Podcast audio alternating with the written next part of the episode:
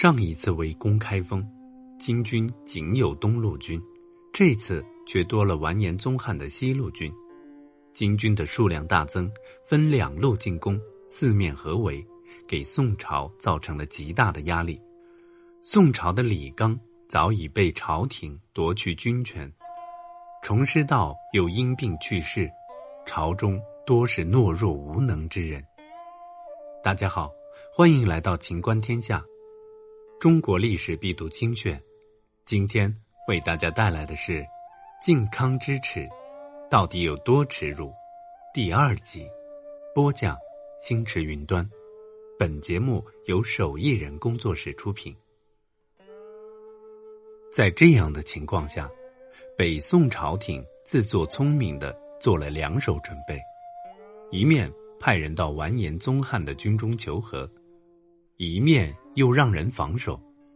宋钦宗还任用郭京师道法。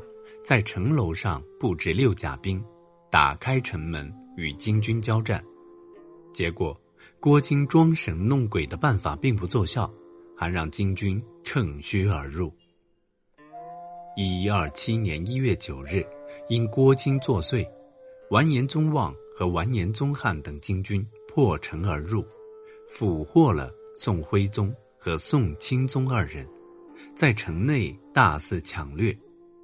金太宗下令把二弟贬为庶人，扒去龙袍，北宋灭亡。金人虽灭掉了宋朝，却还想再立一个汉人君主，帮他们筹措岁贡，获得利益。汉人提议另立赵氏，这个想法被金太宗否决了。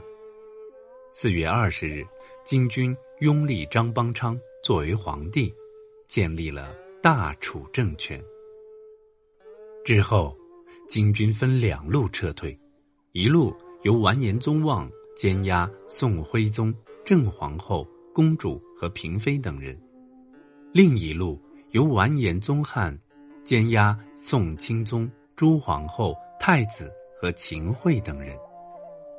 宋徽宗和儿子钦宗先后被囚于燕京、今北京、中京。经内蒙宁城、上京、经阿城等地，最后他们被囚于五国城，今黑龙江依兰县。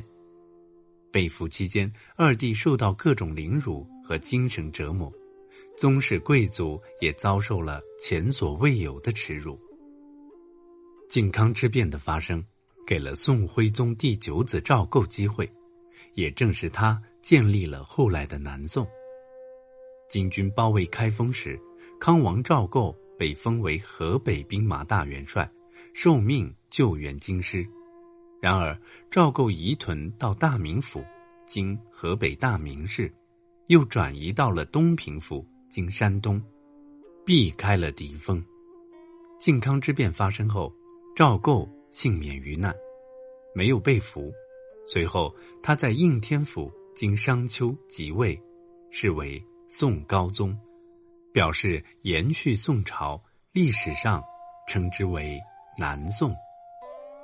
南宋建立后，傀儡张邦昌以请求还政，他始终没有以皇帝自居，仍怀有仁臣之心。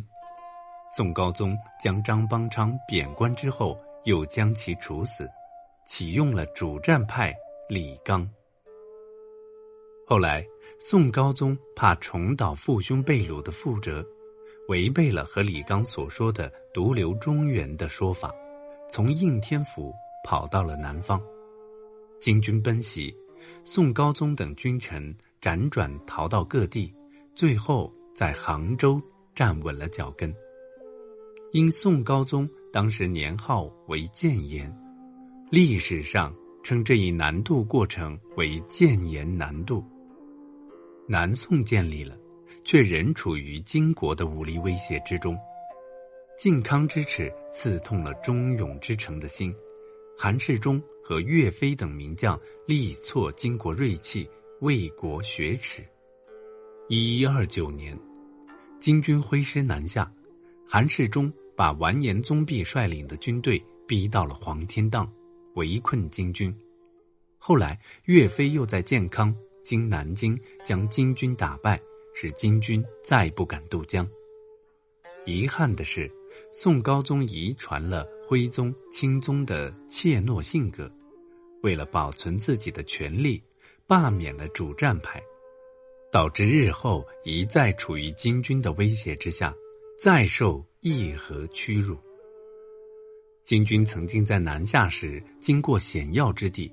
却没有军队有力的抵御，金军禁不住叹息：“宋朝真是无人了，积贫积弱，重文抑武，君王昏庸等，导致了中原王朝上演了历史上最孱弱、最耻辱的一幕。